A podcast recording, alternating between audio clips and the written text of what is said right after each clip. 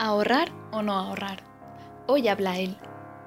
El dinero es siempre una fuente recurrente de problemas, así que hoy os traigo un tema en el que ella y yo discrepamos un poquito. ¿Ahorrar o no ahorrar? Esa es la cuestión.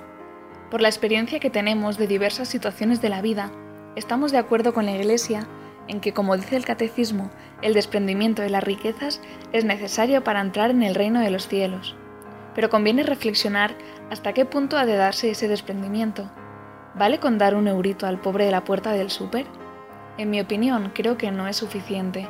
Es más, creo que no conviene ahorrar, salvo quizás para algún gasto muy puntual que sabemos que va a ocurrir a corto plazo de forma absolutamente segura, lo cual más que un ahorro es un pago a plazos por adelantado.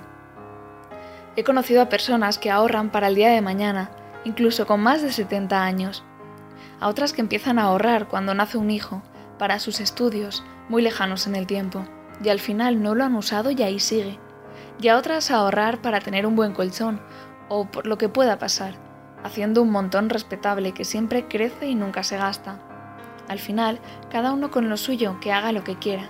Sin embargo, esas actitudes en católicos demuestran, en mi humilde opinión, 1 una demostración de una poca o nula confianza en Dios, que provea nuestras necesidades como cualquier otro Padre, y que dijo, No andéis preocupados por vuestra vida, qué comeréis, ni por vuestro cuerpo, con qué os vestiréis.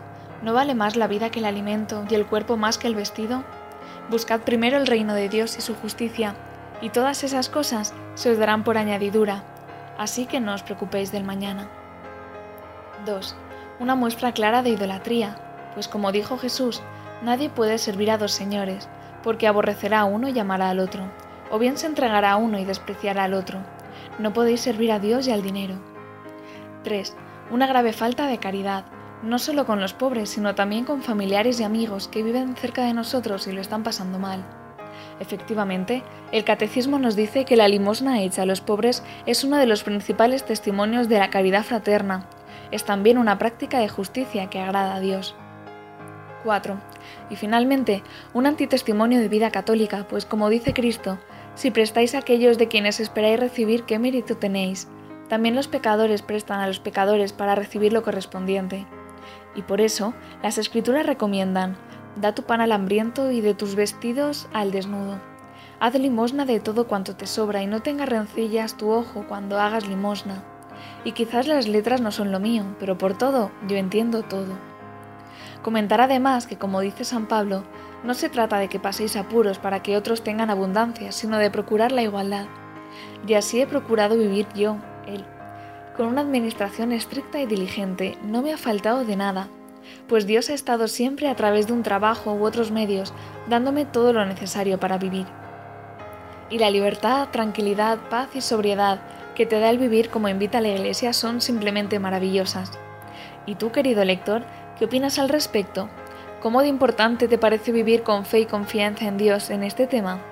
Podéis encontrar también una ferviente invitación a la limosna propia del cristiano en el artículo que publicamos hace un tiempo llamado Las personas invisibles. Finalmente, me gustaría hacer un apunte sobre las deudas, un tema muy relacionado con el del ahorro, del que San Pablo dice, con nadie tengáis otra deuda que la del mutuo amor. Por eso, igual de importante que no ahorrar es no tener más deudas de las estrictamente muy necesarias. Así pues, por ejemplo, en mi opinión, es mejor alquilar un piso que comprarlo, y más con la movilidad laboral que existe hoy en día.